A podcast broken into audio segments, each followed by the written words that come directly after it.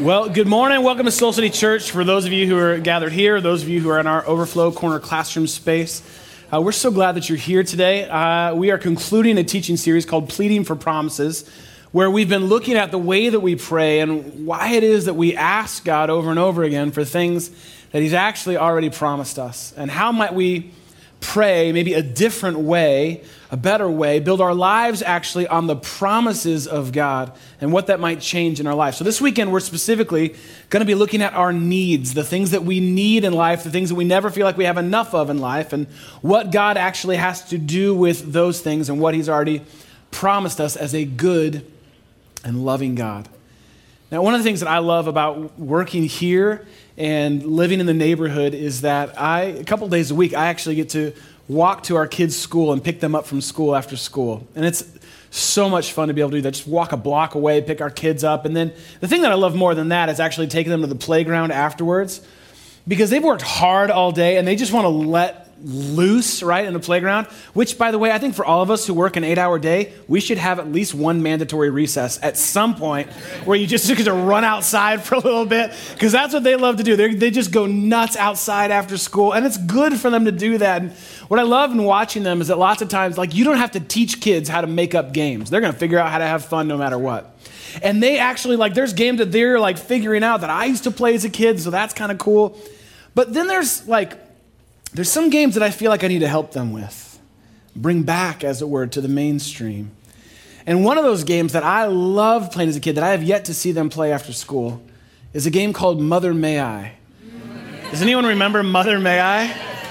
Yeah, don't clap. It's the worst game of all. This is a terrible, terrible game if you stop and think about the rules of Mother May I. If you're not familiar with Mother May I and how it works, this is basically how it works. Uh, an evil and sadistic, power hungry demigod deems themselves mother, okay? And so they're the one with all the power. And then it's basically the rest of us who have to plead and beg with mother if we can have the scraps of her kindness and generosity. And so you ask mother for uh, two baby steps. Mother, may I have three scissor steps? I mean, like you beg, because what you don't want to do is don't upset mother because mother will turn on you. You'll get nothing from mother. All right, so the goal is you have to like, like you know, you know, figure out how to ask her for just enough, but not too much, so that you could eventually cross the line, and then you get to become the power hungry, sadistic demigod yourself. And so this is like, if you just stop and think about that for a second, what does that game teach us in life? Is that power is fickle and it will turn on you in an instant, and you have no control or say in the matter. This is a terrible game that I want to see more kids playing. And so, like, if you've ever thought about how it works, just, just play it out for a second. Uh, Danny, ask me, ask me if you can have two baby steps. No, Danny, you didn't even ask the right way. Ask the right way. Go ahead, please. I'm listening. No. no, you can't. Jenny, can you ask me for three scissor steps? Mother, may I have three scissor steps? No. I can't. Joel, can you ask me for two karate steps? Mother, may I have two karate steps? Yes. No, Joel, we actually want you to do that right now. So you have to take two karate steps. Come on. All right, give it to Joel. You win, Joel. Well done. All right, see, this game teaches us nothing. It teaches us nothing. And yet, okay, so what we're talking about today are not just schoolyard games. Here's the deal that for many of us, when it comes to the needs that we have in our life, this is how we approach God in prayer so afraid we don't want to ask for too much because he might not give it to us. We're afraid we don't know if we can trust if he'll actually be consistent to us. He gave it to someone else, but he may not give it to us. And so oftentimes we come to God in prayer, listen to me like we're playing Mother May I. Oh, Father, may I? Father, may I have a job? Please, a job would be great. I don't want to bother you though. I know you got a lot of things going on, but I really love a job. And so we come hesitant, we come fearful become unsure, second guessing the goodness of God. Father, Father, may I have, I don't know how I'm going to have enough money this month to make it all work. So maybe, I mean, if it doesn't bother you, it's not too much. Could you maybe possibly, you see how we can so easily come to God afraid of God? Father, may I have someone to spend the rest of my life with? Preferably before my life ends would be great maybe even today, which is why I came to church, right? Like, just if we were to be honest with God, that's maybe what our prayers would sound like. But so often, what we do is we let fear hijack and sabotage our faith so that our prayers end up in small and subtle ways, just really leaving us worried and wondering if God actually has enough for us, afraid to ask for what we really need because we're so afraid, we're so worried we might not get it. Can you see how that kind of posturing can keep you at a distance from God? Keep you at a distance from the life He actually created you to live, always unsure that He is going to actually come through for you. Does God really have enough for me? And I suppose if we're going to talk about pleading for promises and how we pray a different way when it comes to what we need, we need to ask honestly that question. We need to sit with that question Do I really trust that God has enough for me? Do I really trust? Now, listen, do I really trust that God has enough? If, if you want to know the answer to that question, think about how you pray. Do I really trust that God has enough, or do I find myself sort of pleading and hoping and not wanting to bother Him and feeling like I'm asking too much? So I better pray for some other people, but what I really want to do is pray for me. And so you kind of do that dance with God, and you have to ask yourself Do I trust that God actually has enough for me? Do I trust that God has enough money for me? Do I like? Do I trust that there's enough for me?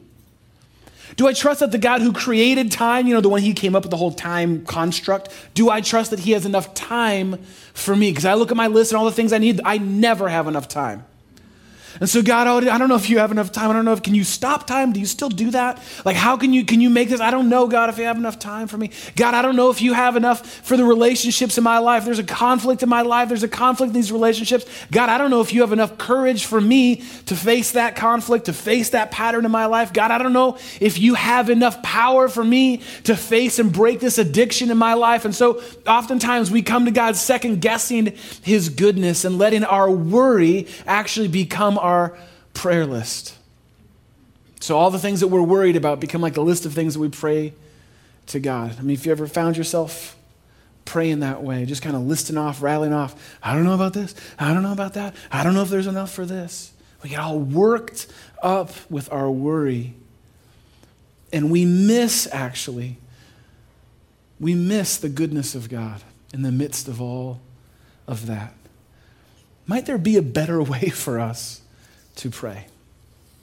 A better way of coming to God instead of sort of second guessing and not wanting to ask for too much and not wanting to push too far. Might there be a better way for us to live, to build your life actually on the promises of God that are already always true for you?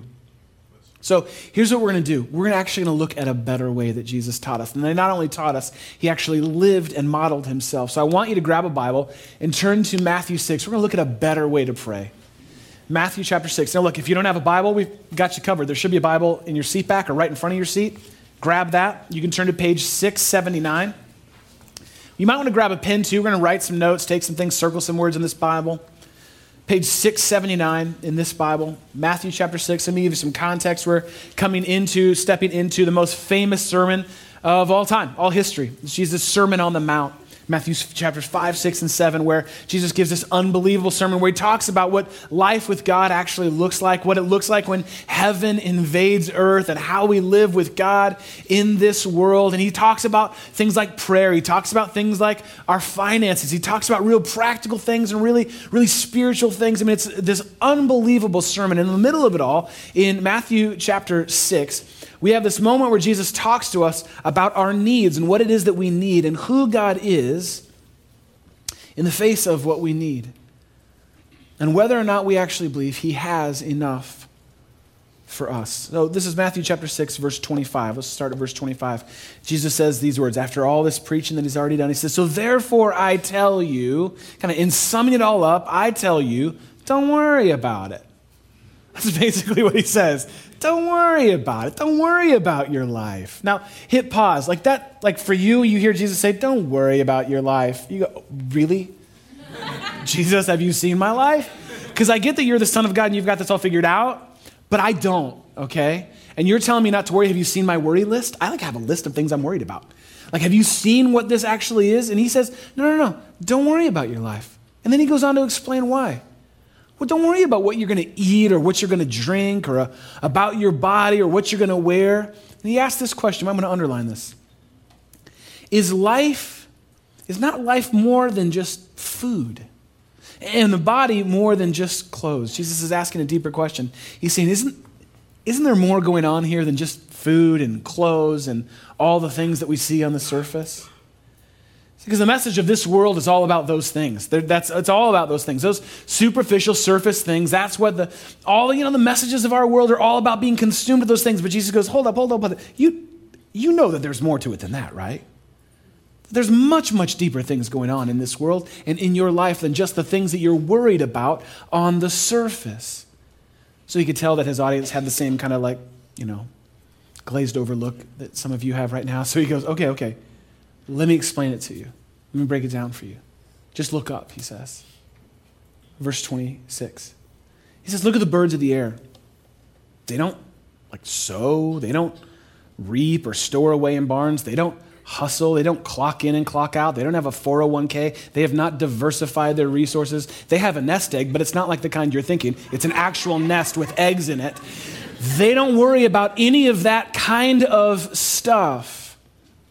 And yet, your heavenly Father feeds them every day. Since the day He created them, He feeds them every day. Are you not much more valuable than they? Jesus says. Do you think you matter more to God than cute little birds? And then he goes on to say this, and I think it's a powerful question. Again, deep, poignant question in the midst of a very real world illustration Jesus gives us. He says, Listen, listen, can any one of you, by worrying about all of those things, add a single hour to your life. Jesus says, Can any of you, by all your little worry list that we call the prayer list, all your worry list, all the things you need that you can't see how it's all going to happen, Jesus says, No, listen, by working really hard at worrying on those things, can that add an hour to your life? Does anyone here know the answer? No, but we still try every day, don't we? We still try. Jesus says, does, does all your worry and all your fear and all your anxiety, does it really have any power? I mean, other than the power to keep you at a distance from the life God created for you, does that worry ever actually accomplish anything? I mean, when was the last time you were worried about a tough conversation you need to have with your boss at work and you were so worried about it and you thought about it for a week and you knew you had to say this really hard thing to your boss and you had scenarios like in the shower, in the car. You played this conversation out again and again and again. How many of you got a call in the middle of the week from your boss saying, Hey, I've heard you've been worrying about our conversation. You know what? Don't worry about it. We don't even have to meet. You can have it all. Has that ever happened to anyone? That's not, that is yet to happen to me. No one has rewarded my worry. Jesus says, Yeah, you can't change a single thing by worrying about it. But there is another way. There's actually a better way for you. Verse 28, he says, Why do you worry? Don't worry about clothes. See how the fowl, he goes, Look, you've looked up at the birds? He's like, No, everyone look down. Look at the flowers of the field and how they grow. They don't labor or spin, they don't work at it. Yet I tell you that not even Solomon, the most regal ruler in all of Israel, not even Solomon in all his splendor was dressed like one of these little flowers. So, verse 30, he says, If that's how God clothes the grass of the field, which is here today, and tomorrow's thrown into the fire, will he not much more clothe you? Take care of you. And then he uses this little phrase that can seem a little off putting at first. He says, You of little faith. But that phrase, you of little faith, actually translates to the phrase, My little ones. My little ones. My beloved ones. My ones who are not yet mature, do not yet know that they can trust God for it all. So Jesus goes on to say, verse 31 So, in summing up, don't worry. You don't have to worry. saying, What shall we eat? or What shall we drink? or What shall we wear? For the pagans actually run after all these things. The word pagans there can be translated for those who don't have a relationship with God, or better yet, to those who have made themselves God. He says, Look, don't worry. They, they, they spend their lives chasing their tails after these things. He says, Don't worry about it. That's what they're consumed with. Your heavenly Father knows that you, what's the word? Knows that you need them. He knows your needs, every single one of them. Your heavenly Father knows your needs, cares about your needs. He has enough for you. So Jesus says, Let me give you a practical application, a different way to pray, a way of reprioritizing your list. He goes on to say this in verse 33. So, seek first God's kingdom his righteousness, His will, His way. Seek God first. And He says, here's the great thing, here's the bonus. All the rest of that stuff comes with Him. Seek God first. Start with God first, not your big long list of all that you need, not all the things you're worried and anxious about, not all the dots you can't seem to connect. Start with God. Start by seeking and starting with Him first, and all the rest of these things will be given to you by a good and loving God. Jesus is completely flipping the script for us. He's reprioritizing the list. Because I don't know about you, maybe this is true of you too. But when it comes to the things that I need in my life, this is what tends to happen. I tend to get my list going of all the things that I need. And I begin to knock it all off and go, okay, I can take care of this on my own, or I can kind of make sure I can get that. And then I kind of get it all down to the things that I can handle. And then there's the things that I can't handle, and I'm not sure how it's all going to work or how I'm going to make it happen. And then I go to God and say, God, I just want to let you know, I want to bring you up to speed on where we're at. I've accomplished some of these things for you, all right, but I've got a few places where I'm stuck, and I'd love for you to hop in and make a difference. What do you say? That's how I come to God so often. God, I've made my list. I've done what I can do. Now I don't know what to do about this. So how about you? Can you do something? Jesus is saying, That's great. But what might happen if you flip the list and start by saying, God, I'm coming to you first. And I'm going to trust that you know what I need. Because I don't always know what I need. In fact, I oftentimes get what I want and what I need mixed up. And so oftentimes, I don't, if I'm being honest, I don't really need what I want. And sadly, I don't always want what I need. But there is a one who knows me, who created me, who loves me, who knows everything that I need. And he's actually able to provide for me. Listen, I know some of y'all have been out of work for too long now. It's starting to drive you crazy, and you're wondering, God, are you going to come through for me? Do you know you wouldn't be here today if he wasn't taking care of your daily needs? And He will continue to do so. Some of you are so longing to be in a relationship. God knows your needs, He knows what you need.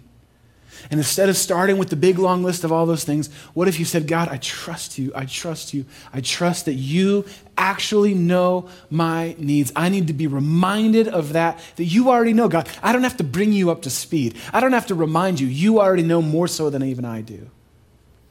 And sometimes I need a little reminder when I find myself kind of walking down that path of worry and getting all worked up about that stuff. I need a little reminder for me. And so I wrote this down a couple weeks ago, actually, preparing for our talk. And this is just for me, but I wanted to share it with you today. Maybe you might want to write it down too. This is what I wrote down. I wrote down, I need to know that God knows what I need. Like on the daily, I need to know that God knows what I need. I need to know that God actually knows what I need. And I can start there, and that is actually enough. He knows what I need. He knows what I need. Now, listen, I want y'all to get this because this is pretty important stuff, transformational stuff. So here's what I'm going to have you do I'm going to have you turn to the person next to you as a moment of confession, and all you have to do is say this phrase that's up on the screen. So this is great news. Introverts, it's one sentence. You can do this. And as we say, extroverts, it's just one sentence. All you have to say. It's on the board, okay? All right, so I want you to turn to the person next to you. This is not hypothetical. Turn to the person next to you, and I want you to say this phrase I need to know that God knows what I need. Very good. I need to know that as well. Now, here's the deal you get to be the preacher. I want you to turn back to that same person and I want you to say, You need to know that God knows what you need. That feels kind of good, doesn't it, to tell someone else what to do? It's good. You need to know that God knows what you need. He actually already knows, and He hears the great good news that is consistently promised throughout the Bible. He not only knows, but He can meet every one of your needs. He has enough. He has enough for you. No more Mother May I prayers. He already knows. And He is ready to meet every single one of your needs. I think perhaps one of the greatest tragedies of what we've come to call faith in our world today is that far too often we are too afraid to ask a good and loving God for what He's already promised to give. That far too often, far too many of us, myself included, are too afraid to ask a good and loving God for what He's already promised to give. And I saw how shallow at times, how worry filled and anxious my prayers can be. Uh, years ago, when Jean and I took a trip to Zambia, and we had partnered with a great organization there, and we're working with them to see a ton of kids have the opportunity to go to school and to have all the books and the uniform that they needed for school, and we wanted to go see our kids.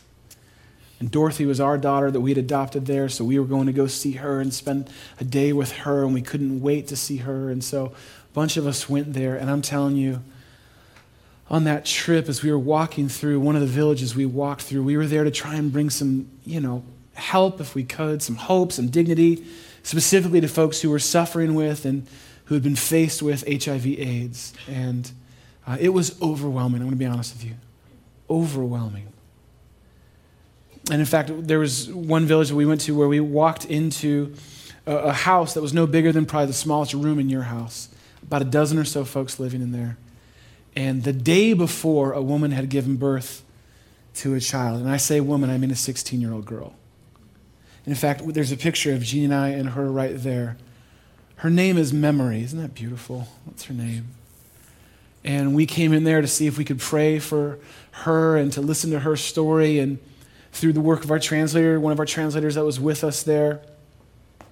We found out that she not only just had this baby the day before, we asked if we could pray for this baby, and we asked what the baby's name was, and she said, I haven't named her yet. And said to Jeannie, Will you name her? I mean, this is just one house that we walked in. And so, without missing a beat, Jeannie named her Grace right there on the spot, and we prayed for baby Grace. But in the next house we walked in, there was a woman not much older than memory who did not have much longer to live, probably about a day or so left. And being struck with all of that life in one home, death in the next, and being surrounded by such poverty and such suffering, I found, if I'm being honest, I found my heart beginning to wander down that desolate path of, of doubt and disappointment with God. Going, God, is there really enough? Because it doesn't feel like it here. It doesn't feel like there's enough here. And I'm telling you, I've walked down that path several times in my life. And I might have gotten lost on that path if it weren't for the women that we were walking with. See, the women that we were walking through that particular village with were women who themselves were widows. Every one of them, in fact, had been widowed. They'd lost husbands, they'd lost parents to HIV AIDS, they'd lost children, sons and daughters, brothers and sisters. Every one of them had a story of loss. But it was the way that these women prayed. It was the way that they prayed. These women prayed like lions, like fierce prayers. Like Beyonce has nothing on these women, prayers, okay?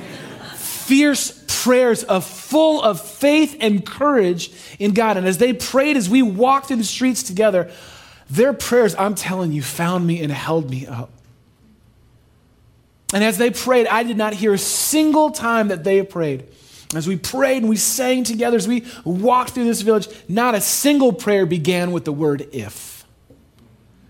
So often mind you, God, if you would see fit. God, if you wouldn't mind. God, if it's not too much to ask. Not a single prayer started with the word if. They started with the word because.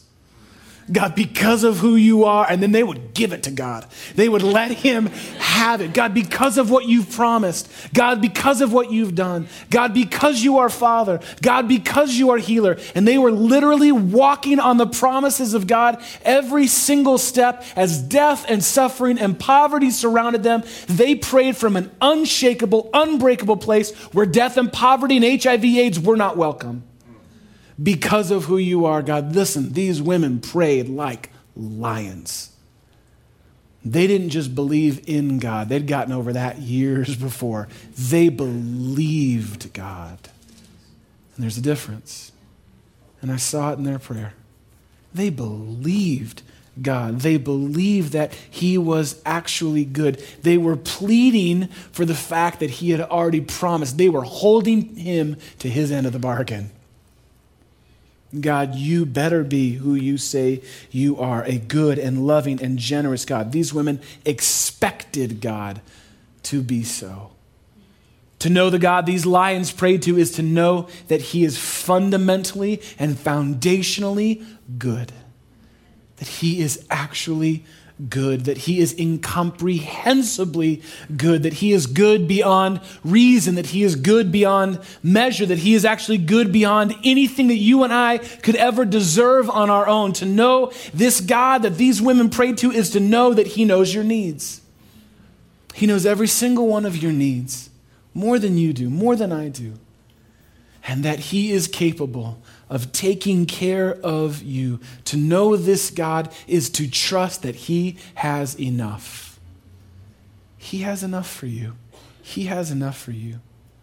But more than that, what I saw in these women and their because prayers was not only that God has enough, but that God is enough.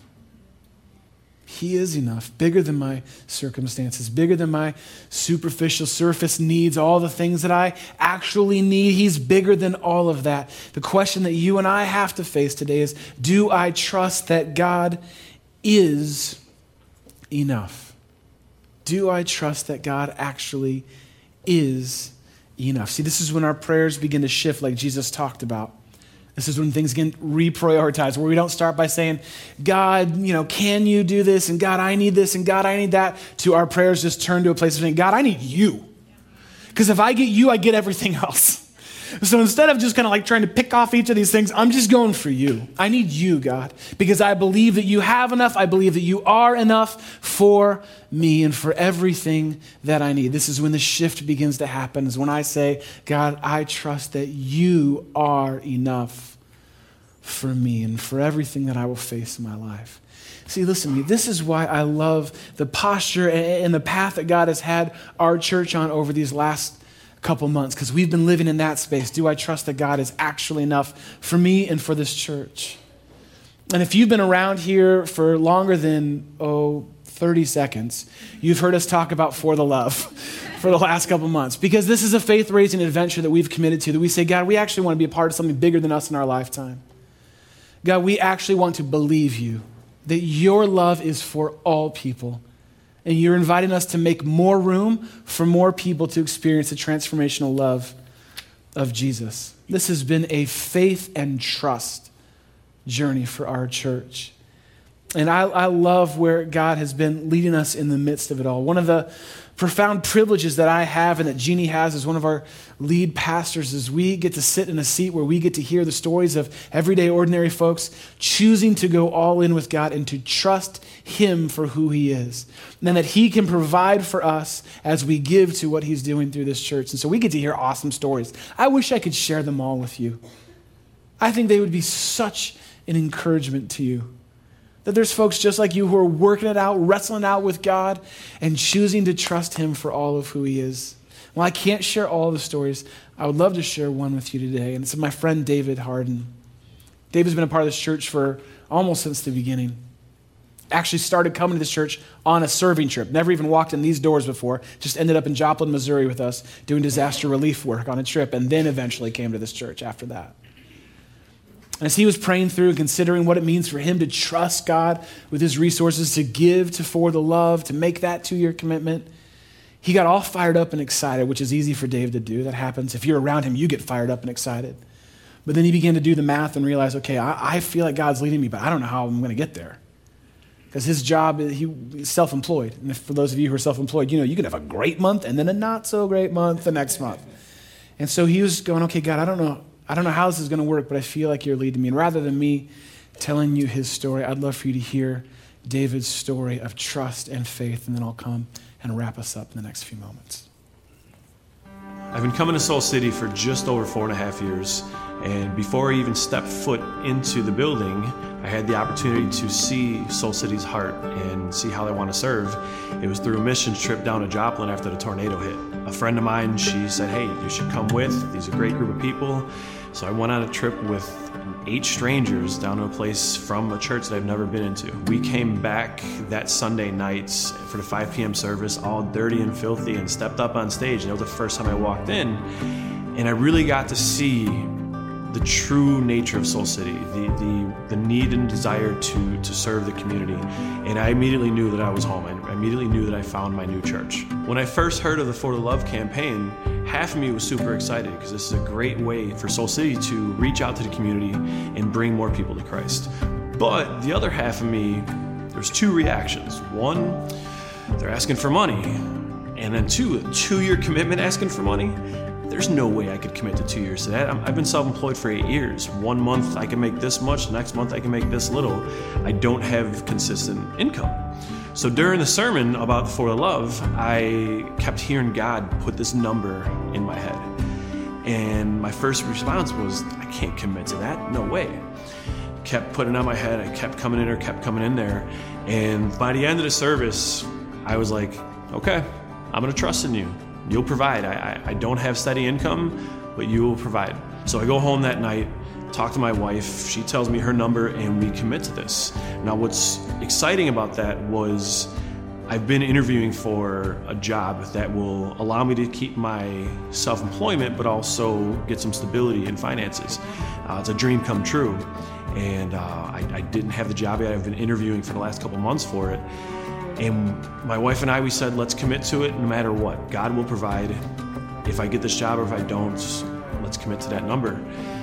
Three days later, after I uh, committed that number, I went to Boston, interviewed my final interview for the job, and I got the job. It, it was truly God's answer to my prayers. God basically saying, This is how I'm going to provide for you. I'm excited to see how For the Love is going to give Soul City the opportunity to change the lives of people here in the neighborhood and bring people to Christ. I'm also excited and, a little nervous to see how He's going to change my life over the next two years so I can be For the Love. Awesome.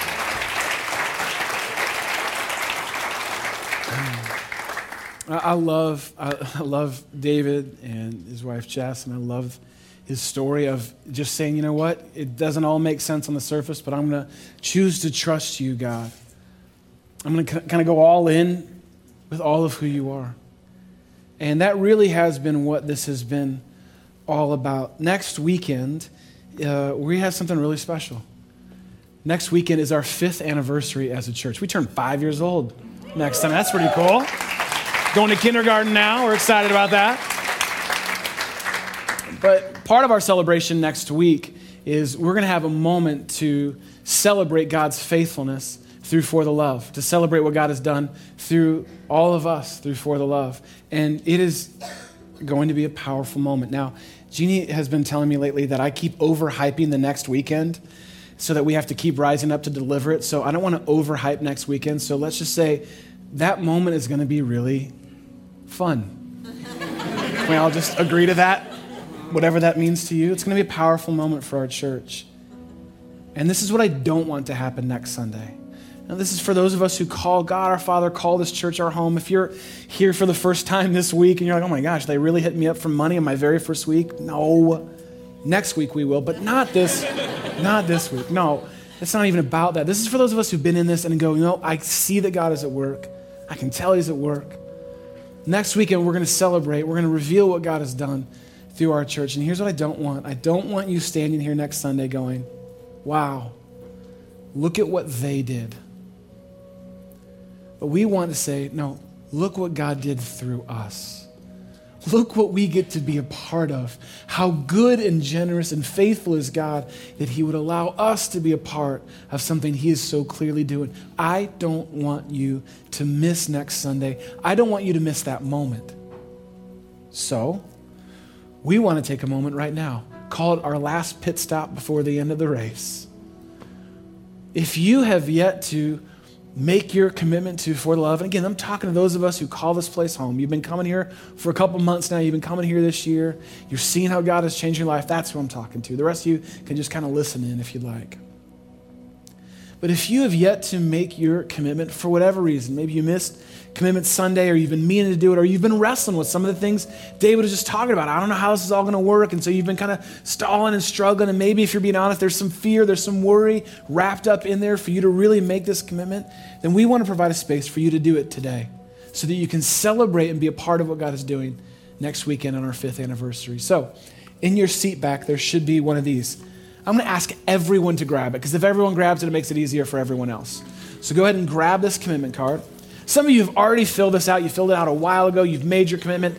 Thank God for you. Thank you for your trust and faith in God. Some of you filled it out a while ago, but yet as you have, you've been sitting going, Oh, I think God is leading me to more. And this isn't about like second offering, like keep on passing it until we get enough thing. This is about giving you enough space to really sit with God, to ask, to believe, and to commit. And my hunch is I know there's some folks who are like, you know what? I think there's more. I think there's more. Or maybe you've never filled this out. You've been coming for a while. You've been meaning to do it, but you have yet to do it. And so I want to give you some space. Like while I'm talking, it's okay to multitask. Start filling this out, both sides. You can fill this out because in a moment we're going to have you come forward and drop off your commitment card and be prayed for by name. Our prayer team is going to put a hand on you and they're going to bless God and bless you for your faithfulness and trust that He is enough. Some of you have filled this out online over the last couple weeks since Commitment Sunday, but you have not come forward to receive prayer. This is an important moment. It matters to us that we all get to receive this moment. And as we've said all the way through, as we're seeking God and trusting God for $7 million to build our ministry transformation center right here in the West Loop, the most important number of all is 100%. That all of us, all of us who call God our Father and this church our home, would respond to his goodness. That's all, just 100%, that's all. But that's what we believe. Every one of us, in all kinds of different ways, is invited to trust God to take a step, to make a commitment, to be faithful to Him, to be a part of what He's doing. So, I want to pray. And when I'm done praying, we're going to actually give you some space to come and drop these cards off. And before we get to my little prayer, I want to make sure that you really get what this is about. This is between you and God and trusting God and giving like never before. So, we want to provide some space and for some of you, it'll be time for you to fill out your commitment card and get that all filled out. And if, make sure maybe if there's stuff you're adding to your previous commitment, you can do that now. But for some of us who've already done all that, who don't feel prompted or led to do that, then I'd ask you to take a posture, which we often take, which is just open hands. And over the next 60 seconds or so, would you pray some because prayers to God? Try this out and see what it feels like to seek God first in your prayers. Instead of starting with your big long list, to just start with God and say, God, because you are good, I'm trusting you with this. God, because you are Father, I'm trusting you with this. God, because you are healer, I'm trusting you with this. And start your prayer from that place of because. So, for the next 60 seconds, before I pray, before we sing a closing song together, we want to provide you space to reflect, to fill out that card if you're being led to do that, and to start your prayers with that word because and see what God does. So I'll be back in a moment to pray, and then we'll respond to God together.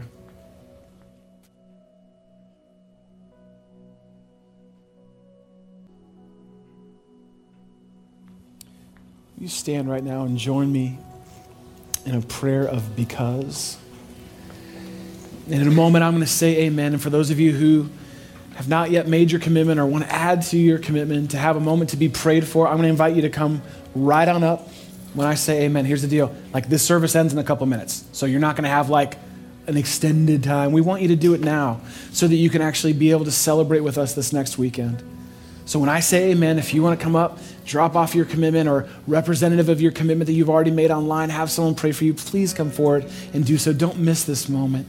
And then we're going to worship and respond to God together by claiming our dependence on Him and singing out and saying out, God, we need you.